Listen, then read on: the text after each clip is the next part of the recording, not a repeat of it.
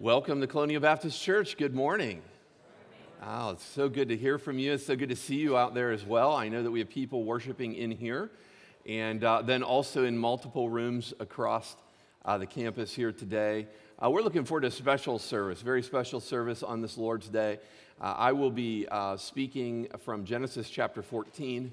Of course, we'll sing and pray together as is our normal custom on the Lord's Day. Uh, but then we'll also uh, be able to observe the public baptism of nine individuals today. Uh, we're looking forward to that and rejoicing with them. And then after they're done, we're going to have, I think, seven others give testimonies, um, public testimonies, so that they can join our church. So that's a little bit of what we have to look forward to today. Uh, during the service, uh, we have uh, special uh, things available for your children. And so we have nurseries ages zero through three. And then K4 through third grade, we have junior church going on right now. Uh, and so if your children are interested in that during one of the first breaks here, uh, or maybe during the song, you can uh, go back to the Welcome Center and you could talk to them and they'll help you check in your child and get them to Children's Church um, if they would like to uh, participate uh, in that way here today. Uh, before we formally begin, I just have a few announcements. I'm going to streamline this a bit to make sure that we can have plenty of time for the more important parts uh, to the service. But if you have a bulletin, you can pull that out. I just wanted to let you know that there's going to be a graduation service for our seminary next Sunday night at 5 o'clock. And so we would invite you to come back and to join us and be a part of that service uh, where we celebrate with those who've made it the whole way to the end of their master's programs uh, in our seminary. And so uh, please join us, make a note. That's uh, unusual time, 5 o'clock Sunday night. Uh, please come and be a part of that. Uh, also, there's uh, some information about our missionaries, Rod and Lindy Kidd. And so please look that over. They are actually nearing the end of their time in Germany, and they, they put some very specific requests about how they can finish strong. Rod has several opportunities to preach in the weeks ahead, so please be in prayer for them before their retirement. And then one that's not in your bulletin, uh, Pastor Thomas would like to meet with the parents of teenagers uh, just after the service today. So we'll give you about five minutes or so, and then we invite you to join him. Uh, and there, there was a little bit of a mixed report on this, but the meeting will be in the church chapel. Okay, so five minutes after the service, parents of teens, you're invited to the church chapel for that meeting with Pastor Thomas. Let me invite you to stand uh, so we can formally begin our service with a call to worship. I'd like to read from Psalm 40 uh, and verses 1 through 3. Psalm 40, verse 1 says, I waited patiently for the Lord. He turned to me and heard my cry. He lifted me up out of the slimy pit, out of the mud and the mire. He set my feet on a rock and gave me a firm place to stand. He put a new song in my mouth, a hymn of praise to our God. Many will see and fear and put their trust in the Lord. Through both the baptismals today and the new member's testimony, you're going to hear that testimony over and over again that God rescued these individuals from their sin. He pulled them up out of the miry pit and He gave them a firm place to stand. That is only through the completed work of Jesus Christ, the Son of God. And now we gather together to sing a new song of praise to our God. Let's pray together. Lord, I would pray that today, as we gather together for worship, I'd pray that we would sing the new song that you've given us, whether we currently find ourselves in the midst of difficulties that remind us of the, the miry pit of the psalmist or whether we are on the mountaintop today. I pray that our songs would, uh, would, uh, would sound out to you, would be acceptable in your ears because of the completed work of our Savior, Jesus Christ. In Jesus' name, amen. Let's sing together, Wonderful, Merciful Savior.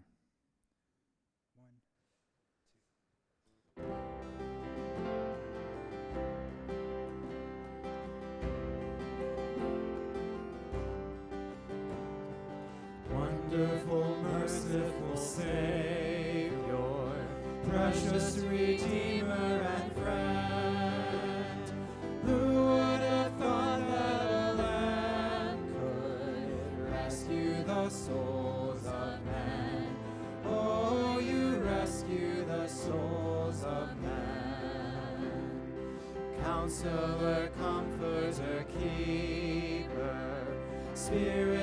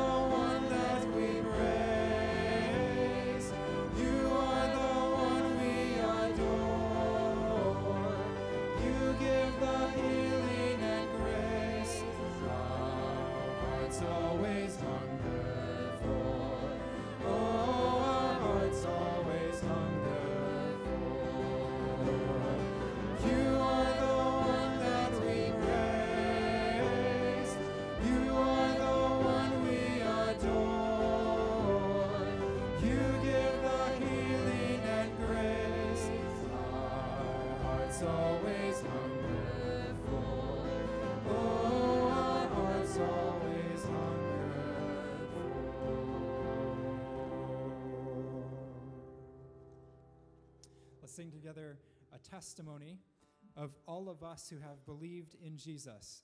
I once was wandering far from God, and yet Jesus, to rescue me from the wrath of God, placed between me and my eternal destiny in hell his precious blood.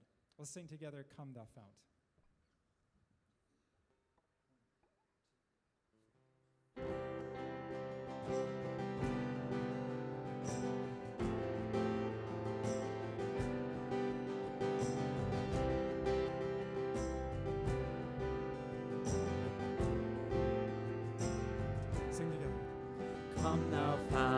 of every blessing. Tune my heart to sing thy praise. Strings of mercy never ceasing.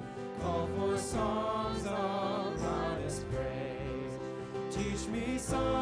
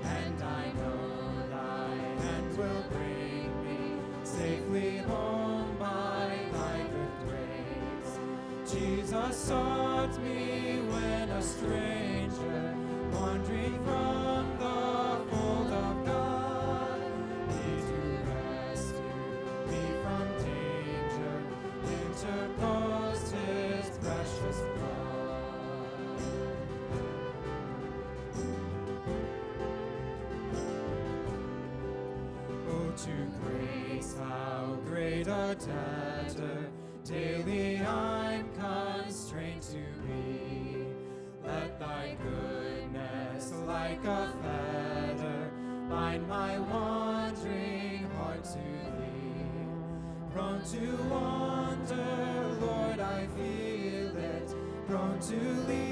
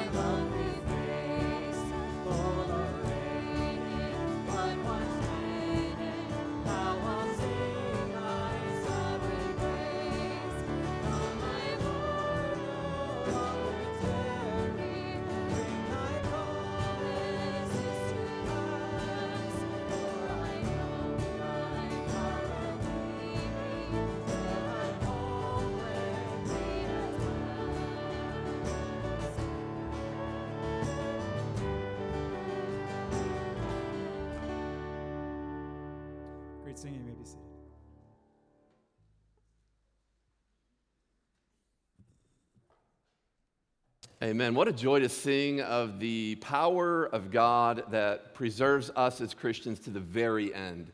We know He will keep us till we're home with Him at last. So thank you for singing that. You sound really good today. I wish we just keep singing and singing and singing. Uh, but we're going to give testimony in other ways too.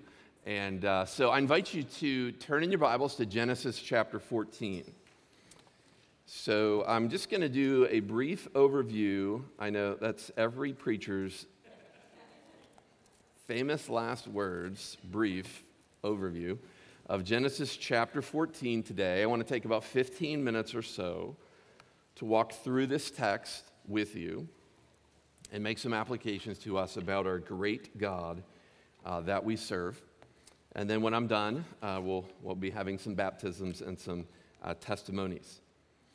As we come to Genesis chapter 14, in this part of the chapter, uh, we come to the second part of what I called last week the Lot Chronicles. Genesis 13 and 14 describe the first half of Lot's story as he interacts with Abram. And uh, the way these two chapters work uh, is in each chapter, there's an issue that must be overcome.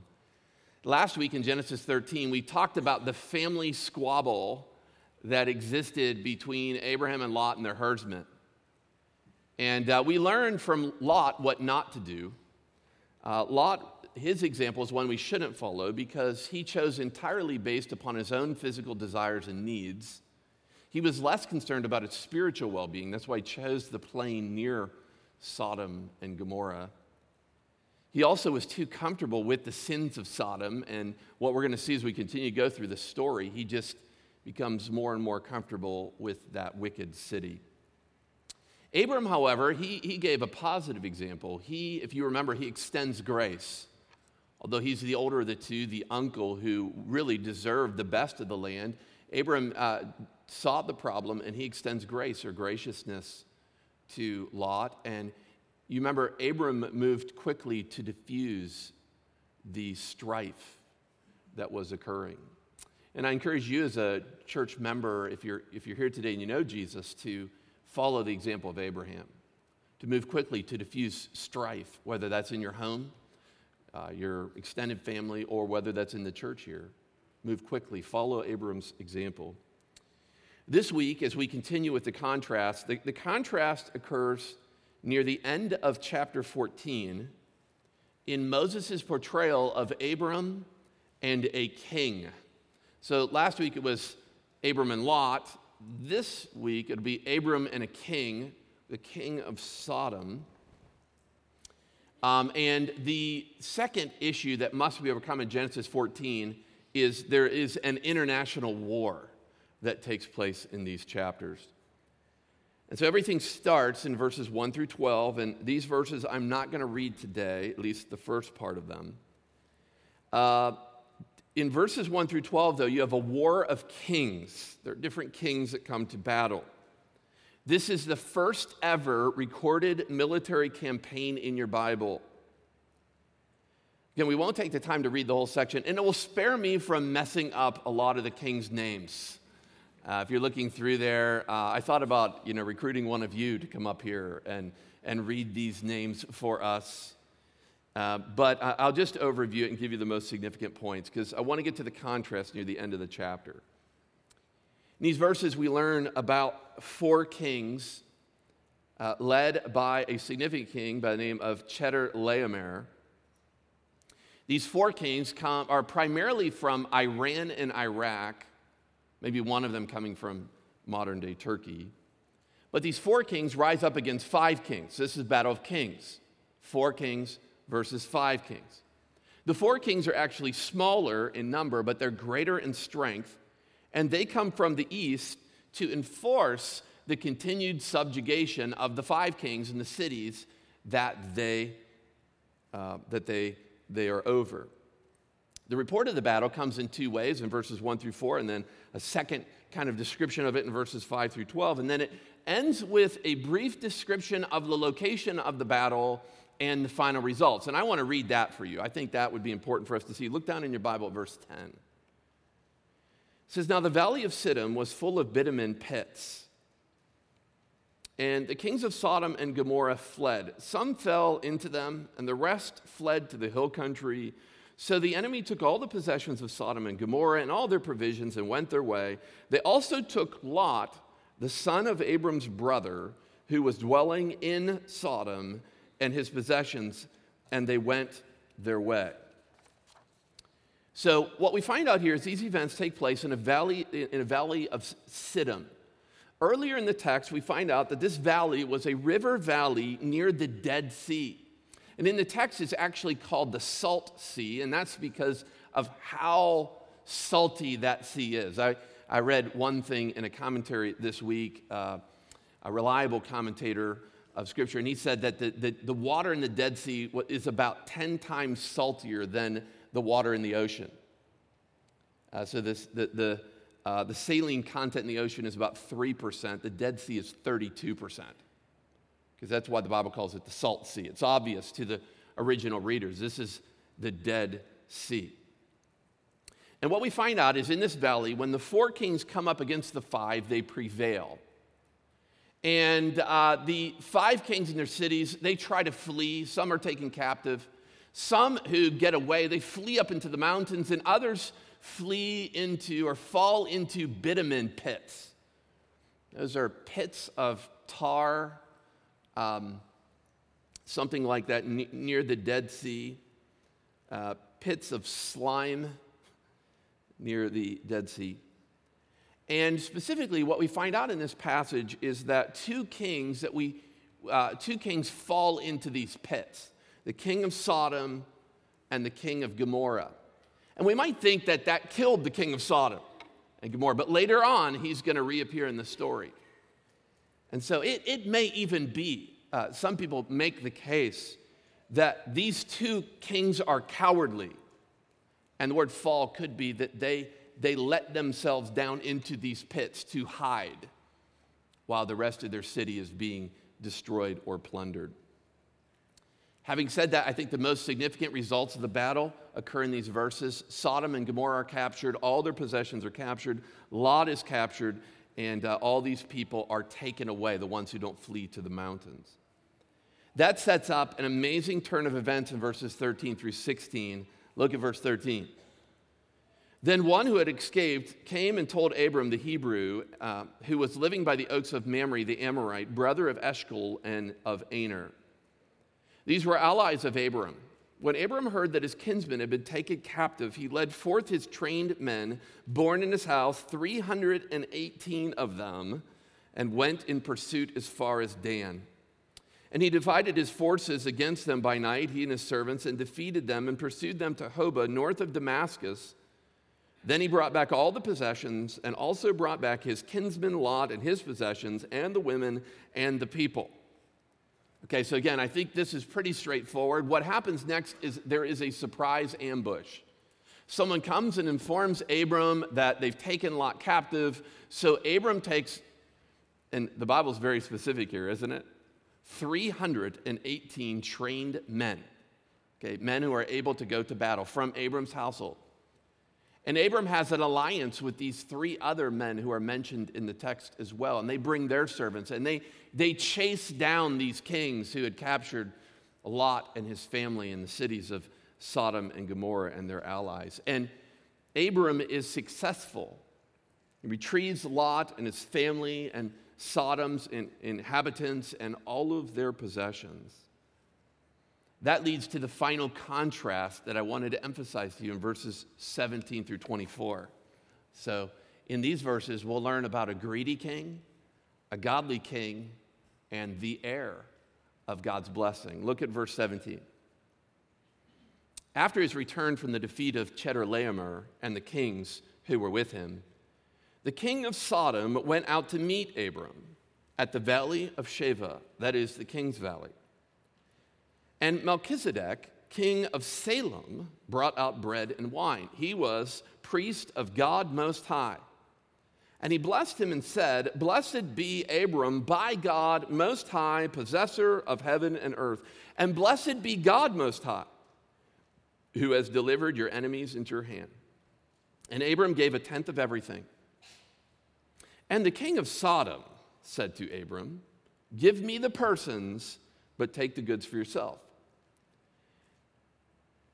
But Abram said to the king of Sodom, I have lifted up my hand to the Lord, God Most High, possessor of heaven and earth, that I would not take a thread or a sandal strap or anything that is yours, lest you should say, I have made Abram rich. I will take nothing but what the young men have eaten and the share of the men who went with me. Let Aner, Eshcol, and Mamre take their share.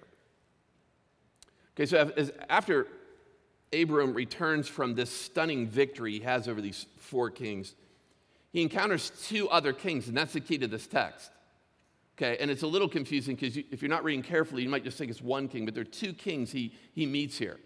Okay, one is mentioned in verse 17 and then verses 21 through 24. That is the king of Sodom. But right in the middle, there's this section about Melchizedek, king of Salem.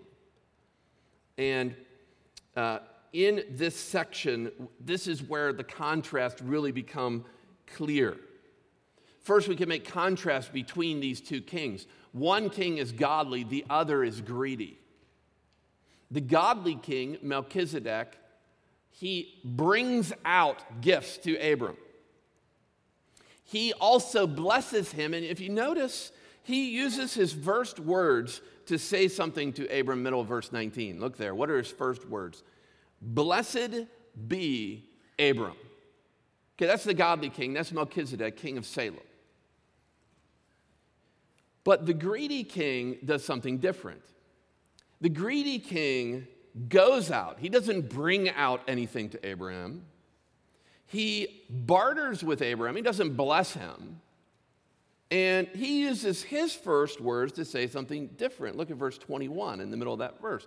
Look at the very first words of this greedy king Give me. Give me. They are a study in contrast. Instead of honoring and blessing Abram, the greedy king gives him a command after a successful military adventure. I want to just take a few moments and consider these kings a little bit more closely. First, we'll look at Melchizedek, king of Salem. Melchizedek starts out in the text by bringing bread and wine to Abram after his victory. Bread and wine represents luxurious provision for him. It's a celebration. He's celebrating, and he brings this gift to him bread and wine. Some commentaries, by the way, will try to work this into their theology of the Lord's table, and they'll talk about a priest who will come later, a king priest who will come later, who will also serve bread and wine. And I think there might be something to that. But what we learn about this Melchizedek is that he comes from Salem. Salem is an ancient uh, name for the city of Jerusalem. Think Jerusalem. His first name is Salem, and it means peace. This is the king of a city of peace. The actual name Melchizedek uh, also means king, but attached to it is the prefix righteousness.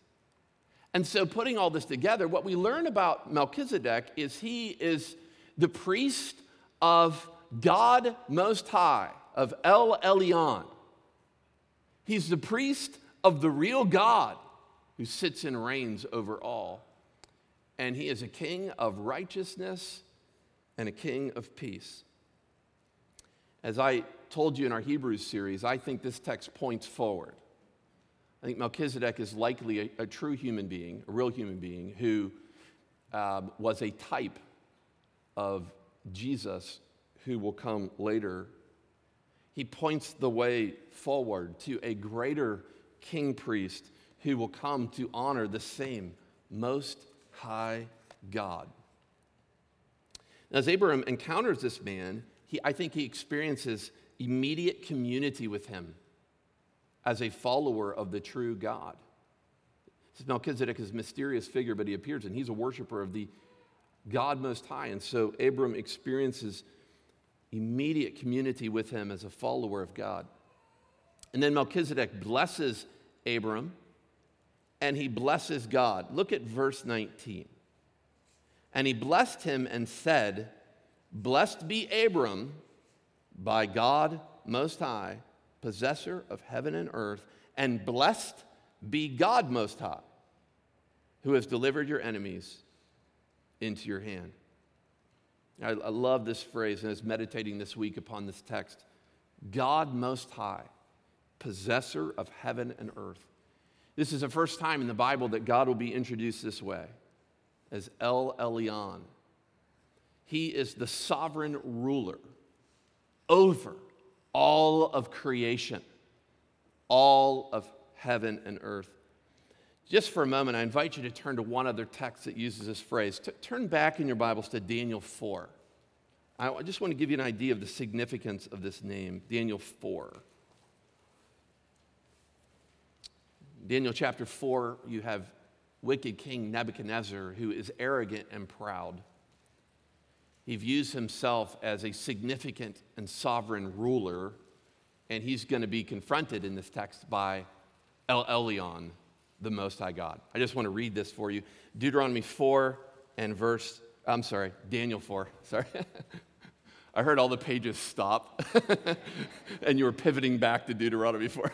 Daniel 4, okay, Daniel 4. Okay, and if you can't find it in time, uh, just listen to this. Daniel 4, verse 30. And the king answered and said, This is Nebuchadnezzar, Is not this great Babylon, which I have built with my mighty power as a royal residence and for the glory of my majesty? While the words were still in the king's mouth, there fell a voice from heaven. O King Nebuchadnezzar, to you it is spoken, the kingdom has departed from you, and you shall be driven from among men, and your dwelling shall be with the beasts of the fields, and you shall, uh, shall be made to eat grass like an ox, and seven periods of times, or seven years, shall pass over you until you know that the Most High, God Most High, rules the kingdoms of men and gives it to whom he wills. Immediately the word was fulfilled against Nebuchadnezzar. He was driven from among men and ate grass like an ox, and his body was wet with the dew of heaven till his hair grew as long as e- e- eagle's feathers, and his nails were like bird's claws. Verse 34. At the end of the days, end of seven years, I, Nebuchadnezzar, this is his testimony, lifted up my eyes to heaven, and my reason returned to me, and I blessed the Most High, and praised him and honored him who lives forever. For his dominion, you want to know what God Most High means? Listen to Nebuchadnezzar's testimony. For his dominion is an everlasting dominion. His kingdom endures from generation to generation. All the inhabitants of the earth are counted as nothing, and he does according to his will among the host of heaven and among the inhabitants of the earth. And none can stay his hand or say to him, What have you done? So as we think of Melchizedek and as he is a worshiper of the God Most High, I think what's being emphasized here about God is he is the sovereign ruler over all creation forever and ever. This name emphasizes our lowly position and God as the sovereign, omnipotent king over all things. I invite you to turn back to Genesis so we can wrap that up. But I want to make two applications as you turn there. The fact that God is the most high God, the possessor of heaven and earth, means, I think, first, that we can watch world events and know that across the globe, inch by inch, nothing is outside of his control. All right, so, you know, we're living in a time and age where, you know, you know, maybe too much access to news, scandals, trouble, difficulties the very fact that God is the Most High God, possessor of heaven and earth, means we can watch world events and know across the globe, inch by inch, that God is in control of everything. And you know what? That, that is good to know about world events, but I want to make one more application for us. This also means that the God Most High is sovereign over every moment and event in our individual lives as well. Maybe you've experienced some tragic difficulty in the last few months. Do you know that God was in control of what happened to you four months ago? And if you God to God had admitted that to him, God, I know you were in control of what happened to me three or four months ago. God, I know you're using it. You are over it. You can do whatever you see fit. You are the most high God, possessor of all of heaven, all of earth. I trust that God would give us this view of God, not just a lowly God. He is the most high God, superior being to any being in this world or universe, and we can trust him.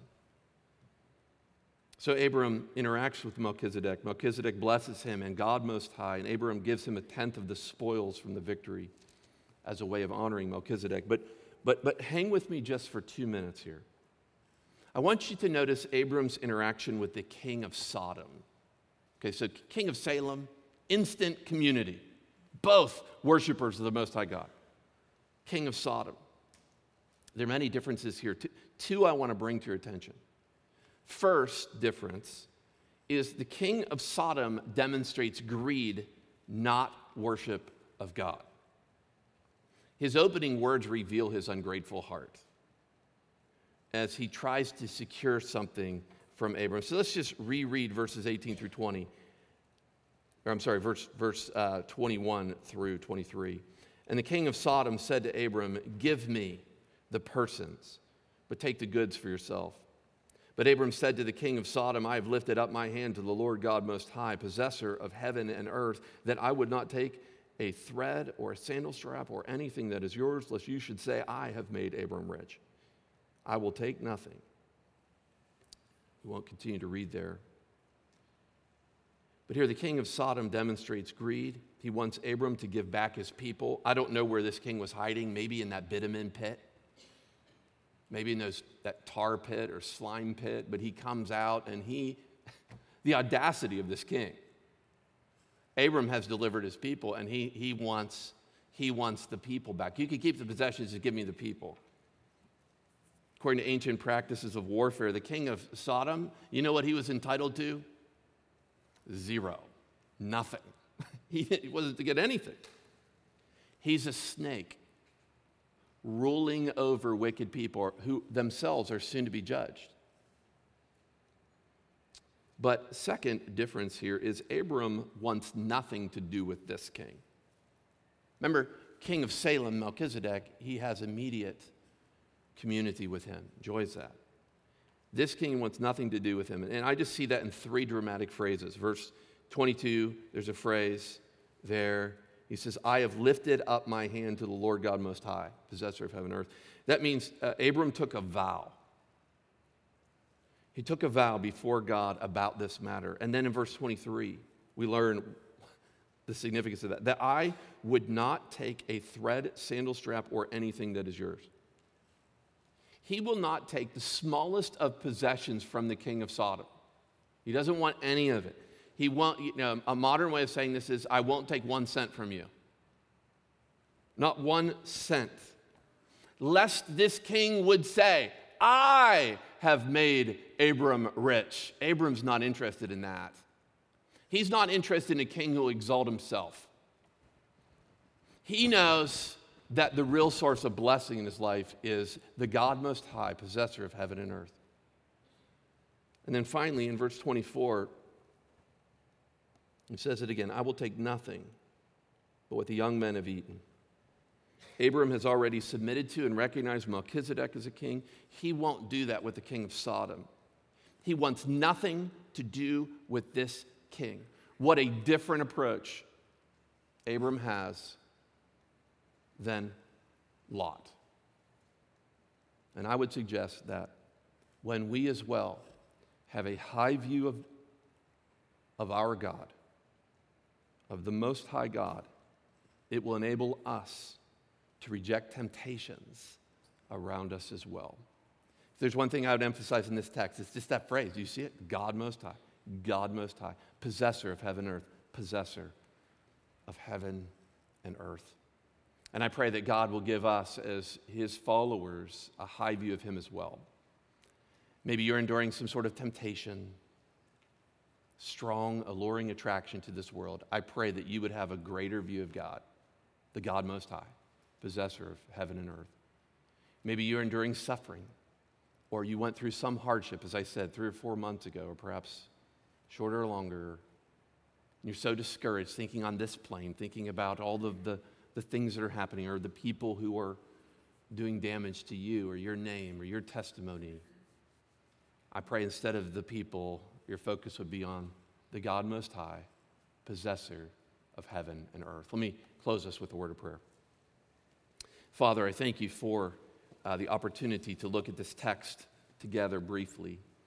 And I pray, Lord, that each one of us would have a testimony that would uh, resonate with Abram's and Melchizedek. They were worshipers of the God Most High.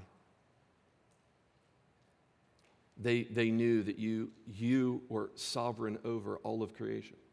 I pray that we would not be like Nebuchadnezzar, Daniel 4, who was, who, are, who was convinced of his own significance until you brought him low.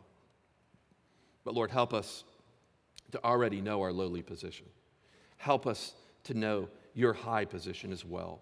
We rejoice in that together. In Jesus' name, amen. All right, this time I invite you to stand. We're going to sing a song together. Have the worship team uh, come and lead us in a song, and then we'll have our baptisms.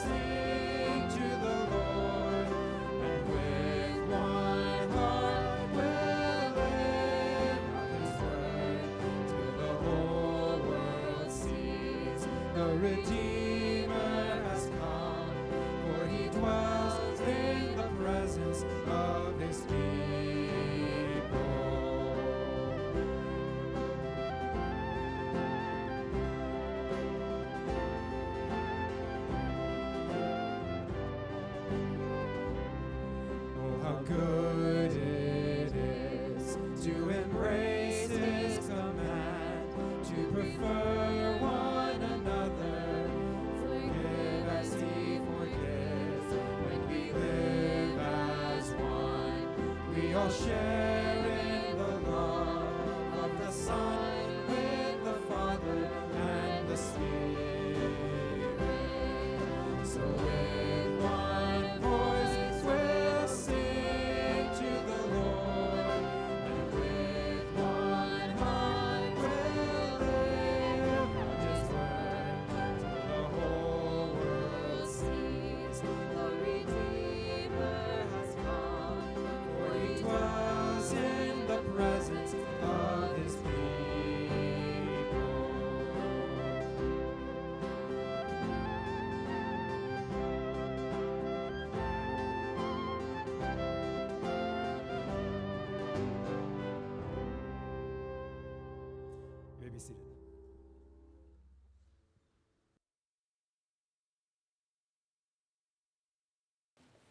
All right, this time uh, we'll be uh, partaking in some baptisms and uh, we get to rejoice together in what God is doing. Salvation is by faith alone in Jesus Christ alone. So, the way one is delivered from their sins is by believing in the name of Jesus Christ to rescue them from their sins. That's the only way to be saved. Baptism does not save you. Uh, what baptism does, baptism is an indication that you are a follower of Jesus Christ, that you believe what I just said about the gospel, that Jesus died on the cross for your sins, and that he rose again to not only pay the punishment of your sins, but to give victory to you. And so, baptism is just an indication that you identify with Jesus as your Lord and your Savior. And uh, it, baptism should also be a time of celebration because its symbol, symbolism is this. Uh, there'll be a moment when I talk about being buried in his likeness and being risen to walk in newness of life. And when we bring each of these nine people up out of the water, it is a reminder to us that Jesus did not stay in the grave, he rose and overcame. And so as we, uh, we uh, participate in these baptisms together, I just, I just encourage you to sit back, enjoy uh, these testimonies of faith in Jesus Christ alone for their salvation. So, at this time, I want to invite our first candidate up to be baptized. And so, Kate Broughton, if you would come up here, Kate, you can stand right up here. I'm going to hold the microphone for us. And so, if you could tell us your testimony, okay? My name is Kate, and I believe that Jesus died, was buried, rose again in three days, and is the only way to salvation. The reason I want to get baptized is because I want to show everybody that I believe all these things. One of my favorite verses in the Bible is Romans 10:9, which says, "Because if you confess with your mouth that Jesus is Lord and believe in your heart that God raised him from the dead, you will be saved." Amen. That's a wonderful testimony, Kate, and I had the opportunity to talk with Kate and to hear her statement of faith in Jesus Christ alone for her salvation, as I've done with all of these candidates today. So, Kate, let's try to get up in there into that baptistry, and I'll help you. Well, that's a big step for you, right? Okay, there you go. Okay, turn around like that. And then can you sit down? You're not going to disappear. Okay, perfect. Okay. Kate, upon your profession of faith in the Lord Jesus Christ as the only Savior of men, and upon his commandment that all believers should be baptized, I baptize you, my sister, in the name of the Father, Son, and Holy Spirit, buried in his likeness, and risen to walk in newness of life. Good job, Kate. There's your tie. All right, our next candidate is Claire Broughton. If you step up here and read your testimony to us as well. My name is Claire. I was saved when I was about 5. I know and believe that Jesus died on the cross, was buried on was buried and rose again on the third day, and that is the only way to be saved. I want to get baptized because I want to show everyone that I am a believer in Jesus. I have two favorite verses. Number 1 is Acts 2:38, and Peter said to them, "Repent and be baptized every one of you in the name of Jesus Christ for the, for the forgiveness of sins, and you will receive the gift of the Holy Spirit." And number 2 is John 3:16, "For God so loved the world that he gave his only son, that whoever believes in him would not perish but have everlasting life." Amen. That's a wonderful testimony as well, Claire. Let's make our way into there.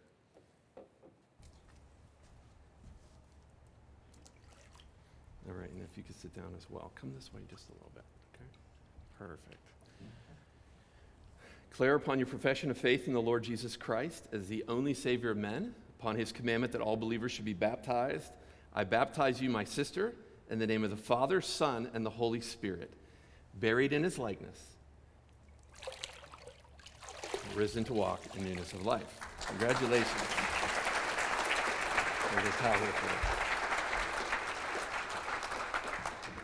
Our next candidate is Patrick Litchfield. All right. Stand right up here and give your testimony to us, Patrick. Hello, my name is Patrick Litchfield, and I am here today to publicly proclaim my faith in Jesus Christ. I love Jesus because he loved me and died on the cross to pay for my, the penalty of my sins. I believe he rose again and is now preparing a place for me in heaven. Today, I want to be baptized in obedience to God's plan. I want to let people know that I am trusting in Christ alone for my salvation, and I want Him to be the Lord of my life. A verse that helps me to know that I am saved is Romans 10:9. If you confess with your mouth that Jesus is Lord and believe in your heart that God raised him from the dead, you will be saved. All right, very clear. Thank you very much, Patrick. And if you would step into the baptistry as well. All right, and yeah, good. So why don't you come this way? Actually, stand up. Okay, face that way. Now sit down into the water. Okay, perfect. Okay. Patrick, upon your profession of faith in the Lord Jesus Christ as the only Savior of men, and upon his commandment that all believers should be baptized, I baptize you, my brother, in the name of the Father, the Son, and the Holy Spirit, buried in his likeness,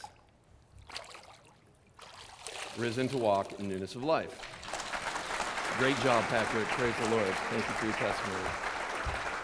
I'm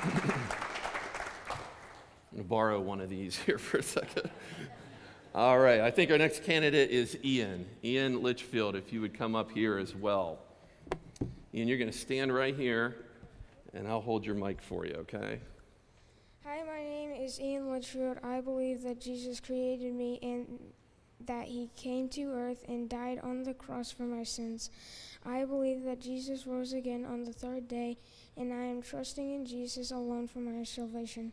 Do you know why I want to get baptized? I want to get baptized to obey my Lord Jesus Christ and to let everybody know that he is my Savior. First John chapter 1 7 through 9 says, The blood of Jesus, God's Son, cleanses us from all sin. If we say that we have no sin, we are only fooling ourselves, and the truth is not in us. If we confess our sins, He is faithful and just to forgive us from our sins and to cleanse us from all unrighteousness. All right, excellent job there, Ian. All right, I'm going to pull your stuff over here, okay? Okay, and then we're going to get up into here. Can you do that? I can help you. Ready? One, two, three. Okay, got it. Now spin this way. Okay, and sit down right into the water. You can hang on to the side if that helps you. Okay. I love what he said there. He said, uh, he asked, Do you want to know why I'm getting baptized? He said, I've trusted in the Lord Jesus Christ as my Savior, and I want you all to know that. Something like that. It's powerful testimony. Ian, upon your profession of faith in the Lord Jesus Christ as the only Savior of men, upon his commandment that all believers should be baptized, I baptize you, my brother, in the name of the Father, Son, and Holy Spirit. Why don't you take your hands off here and sit down, okay? You'll still be above the water. Okay. Buried in his likeness. You want to plug your nose? And risen to walk in newness of life. Amen. Good job. Good job.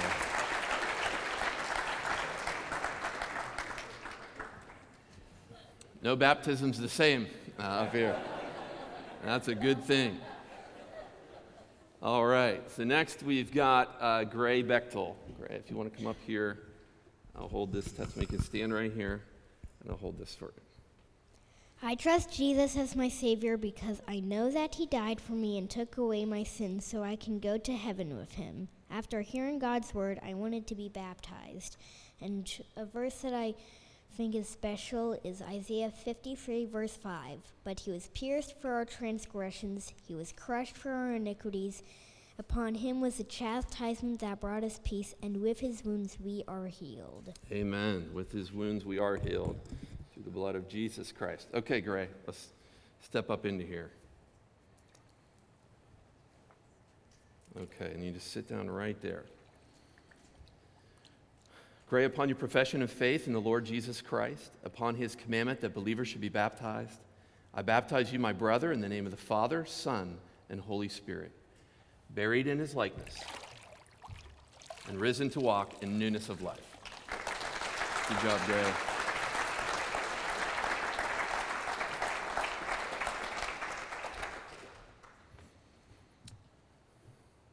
All right. Then we have, I believe, Haven Jones. You're coming first, right, Haven? Okay. Haven Jones. And uh, here is the mic. I'll hold it for you. Okay. My name is Haven Jones, and I believe that Christ died on the cross and rose three days later. The reason why I want to become a member of Colonial is because I want others to know that I love Jesus Christ. My favorite verse is Romans 5:1. It says, Therefore we have been justified by faith, we have peace with God through our Lord Jesus Christ. Amen. All right. Thank you very much. Haven, uh, you can go ahead and get in there now. Okay. All right. And then you spin like that and sit down. Perfect. Okay. Haven, upon your profession of faith in the Lord Jesus Christ and upon his commandment that believers should be baptized, I baptize you, my sister, in the name of the Father, Son, and Holy Spirit, buried in his likeness and risen to walk in newness of life. All right, there you go.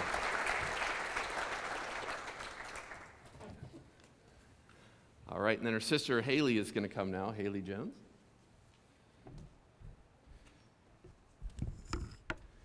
All right, Haley, here you go. My name is Haley Jones, and I believe that Jesus has died for me on the cross, was buried, and rose three days later. I want to serve him and obey him as my Lord and Savior. One of my favorite Bible verses is 1 Peter 5:10. And after you have suffered a little while, the God of all grace, who has called you to his eternal glory in Christ, will himself restore, confirm, strengthen, and establish you. I like this verse because even if we have to go through a little suffering, it gives us hope, knowing that God will be alongside us and take care of us. Amen. That's a great testimony. Haley, why don't you go ahead and get in there as well?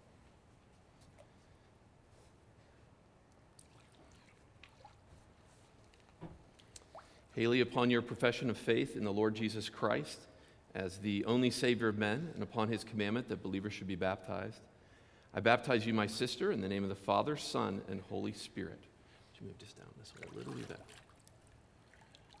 Buried in his likeness and risen to walk in newness of life.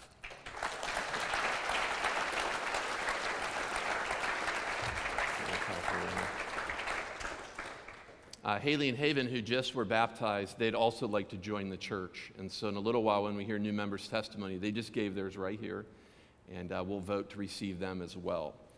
Uh, now, we have a very special uh, two final candidates for baptism. Uh, we're going to have a, a father and a daughter, Ashraf and Amanda Bechet.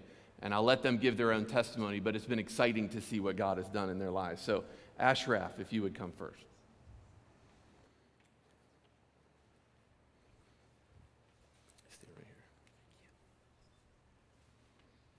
I'm so very glad to give my testimony and uh, my witness about the work of our Lord Jesus Christ in my heart and in my life.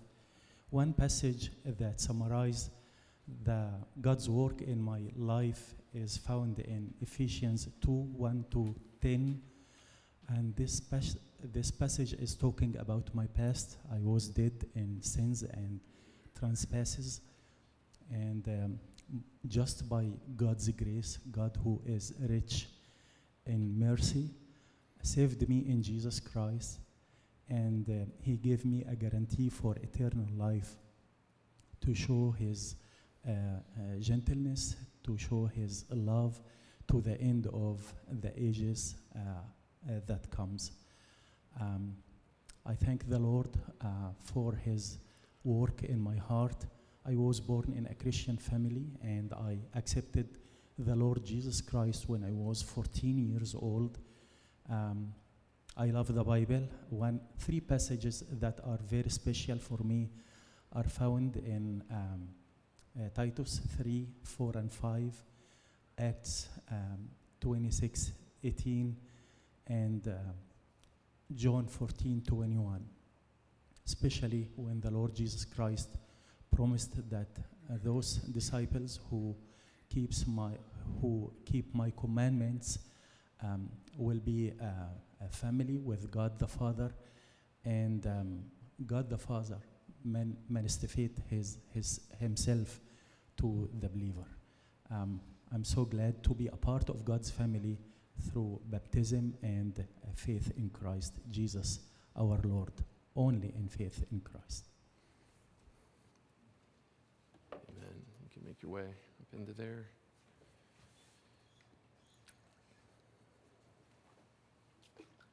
Okay, now spin like this and then sit down in the center there. It's been wonderful to get to know Ashraf, and we enjoy great Christian fellowship. As we were talking today, that instant community. Uh, he's got a tremendous ministry. If you've never had a chance to talk with him about his ministry, and so it's just such a privilege. And as he's been studying the scripture, he came to realize that uh, for him, uh, in studying the scripture, baptism should come after conversion. And I, I told him when we met a little while ago, I think we can do something about that. Uh, so uh, we're going to go forward with the baptism now. Ashraf, upon your profession of faith in the Lord Jesus Christ and upon his commandment that all believers should be baptized, I baptize you, my brother, in the name of the Father, Son, and Holy Spirit, buried in his likeness.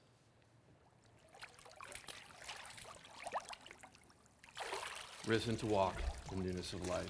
Praise the Lord. Thank you for your willingness. Man, yeah.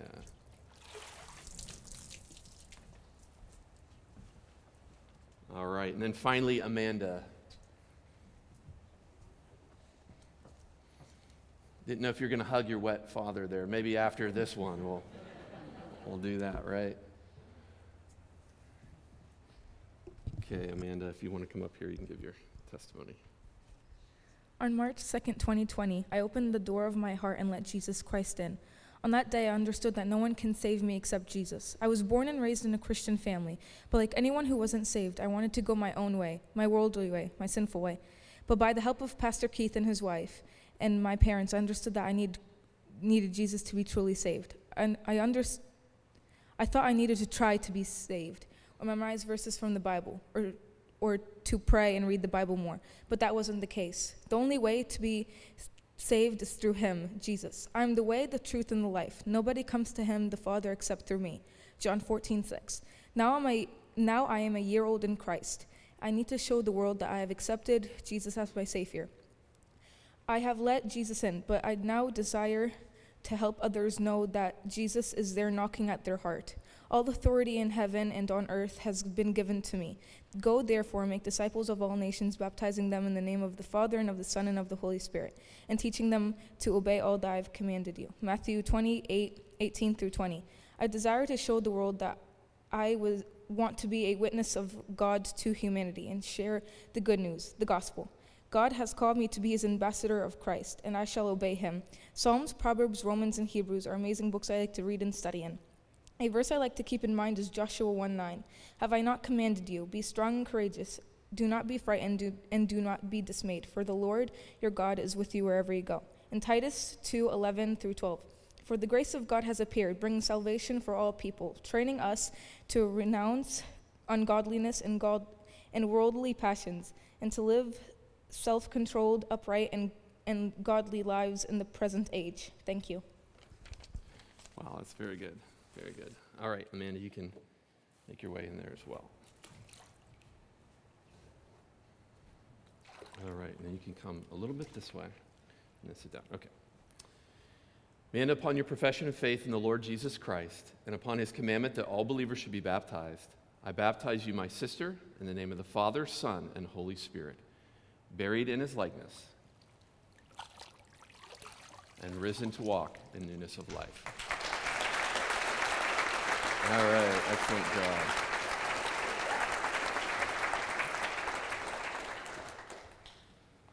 All right, well, that, that's a good number of baptisms, but there's still uh, opportunities to see the Lord work and save people, and then to see them come later on and declare to us as a church what God has done in saving them through baptism. This is a, a moment to celebrate uh, Colonial. And I, I, wish we could do this. Uh, let's, let's try this about every other week or so. And if we, we uh, can do it, let's do it every week. That'd be wonderful to see uh, people identifying with Christ in this way. This time I invite our uh, prospective new members. There are seven of you, uh, primarily on that side. If you would stand up and make your way to the front, we're going to hear your testimonies. As they come, let me just say, giving a public testimony like this can be pretty intimidating uh, can be pretty scary, and I recognize that. And so I'm so proud of each one who's done that through baptism, and now the ones who'll be joining uh, through public testimony. I've heard all of their testimonies, I've read over them and uh, made sure uh, that I think that it declares that Jesus Christ is the only way to be saved and that they've repented of their sins. And so, as we hear these testimonies again, let's rejoice. There are two others that will uh, likely give their testimony uh, next week. They're sick this week, and so uh, two other adults will let them give their testimony next week. And so, if you could introduce yourself, step up to the mic. You can take your mask down if you want, if you're comfortable with that, um, and uh, introduce your, your name to us, and then read your statement. Hi, I am Brooks Bolger. I would like to become a member so that I may help the church and the people of the church. My favorite verse from the Bible is 1 John 2 1. My little children, I am writing these things to you so that you may not sin. But if anyone does sin, we have an advocate with the Father, Jesus Christ the righteous. I believe that this verse is telling me that Jesus gave his life for us, and when we sin, we can be forgiven by him if we repent of our sins. I am trusting in his finished work on the cross for my salvation.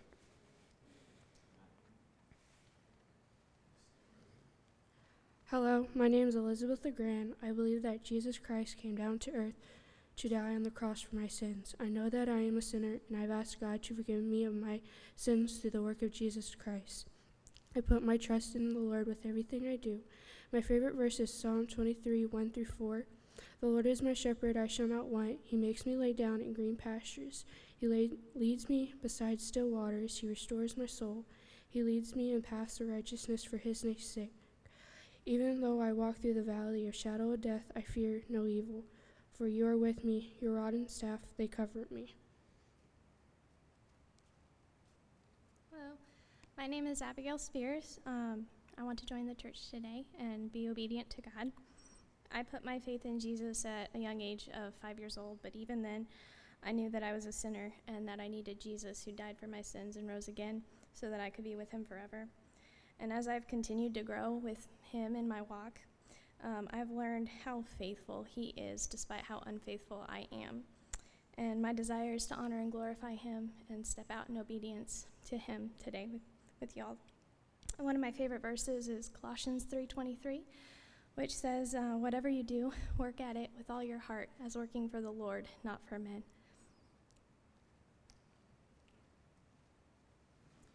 Good morning.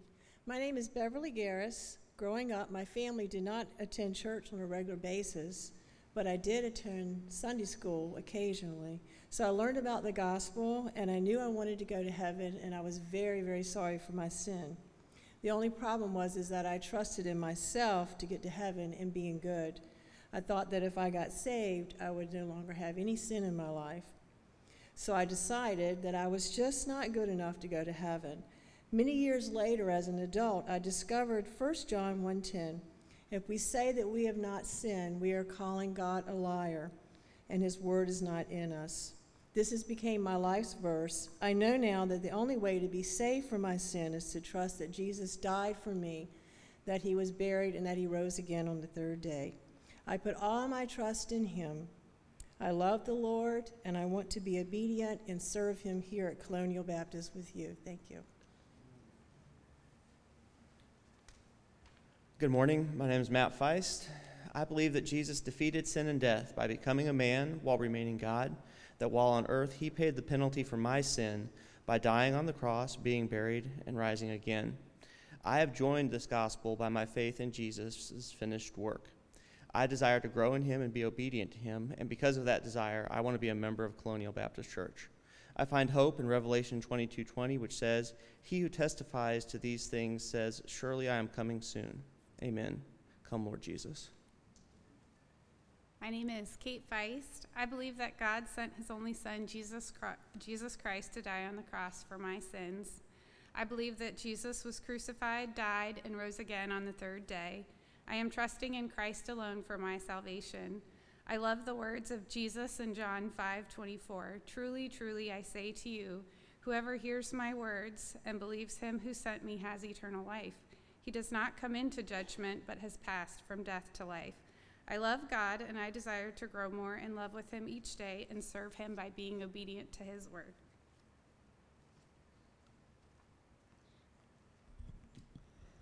Hi, I'm Hazel Callahan, and I grew up with a Christian family, and I have sinned, and God didn't give up on me and saved me. And when I was 40 years old, I got diagnosed with breast cancer. And I prayed. I didn't, I never asked God, why me? I just prayed and I told God that to be with me during this procedure and, and give me strength. And He did that because He loves me. And that's why I'm here right now in front of all of you, healthy and blessed. And my favorite verse is Trust in the Lord, Proverbs, Proverbs 3 5 6. Trust in the Lord with all thy heart and lean not unto thy under, own understanding. In all their ways acknowledge him, and he shall direct thy path.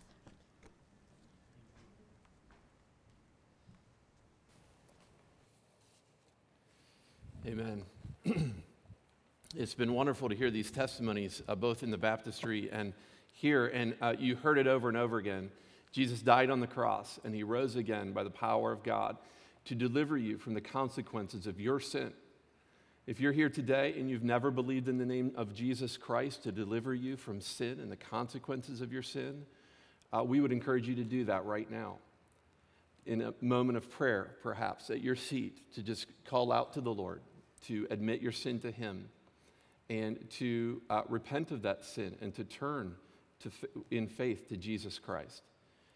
Um, at this time, uh, with these testimonies here uh, from our new members, and then reminding you that there were two teenagers who also have gone through the class and would like to join, who were just baptized, Haley and Haven Jones. We're also voting on them. I would uh, entertain a motion and a second so that we could vote on them for membership. So Doug Kent is a first or motion, and then second would be Greg Jacob in the back. Um, any discussion on that? Okay, good. I uh, don't want much discussion here. Um, all in favor of uh, adding these prospective members to our membership, say aye. aye. Any opposed? All right, you're all members for us. Let me just uh, pray for you real quick here. Uh, Lord, I thank you for uh, this group. I thank you for how you've worked in individual lives. Uh, and, and Lord, uh, just to be able to get to know them a bit over the last several weeks or months in some cases, and to see uh, how they have uh, been rescued, how they've been delivered from their sin is such a joy. Lord, we celebrate today. We celebrate that you overcame death, you overcame sin. And because of that, we have a, a personal and close relationship with you. We do not stand here today or sit here today in this auditorium in our own righteousness. We're not like Nebuchadnezzar or like the king of Sodom who say, It was my work, my majesty, my power. But we're like Melchizedek. We're like Abram that would say, It's because the Most High God, the possessor of heaven and earth, has been gracious to me through his Son that I'm saved. I pray for each one of these new members. I pray that you would use their gifts in our body, and I pray that we would encourage them as well in their walk with you. In Jesus' name, amen. Y'all can go have a seat. I invite you all to stand. Uh, we're going to close uh, in just a moment with a covenant song uh, that we'll sing uh, together. There'll be no benediction. This will be our uh, final song. This Sunday, we've emphasized the importance of membership in our covenant community here at Colonial Baptist Church. We're going to sing this final song t- together. It's called the Covenant Song.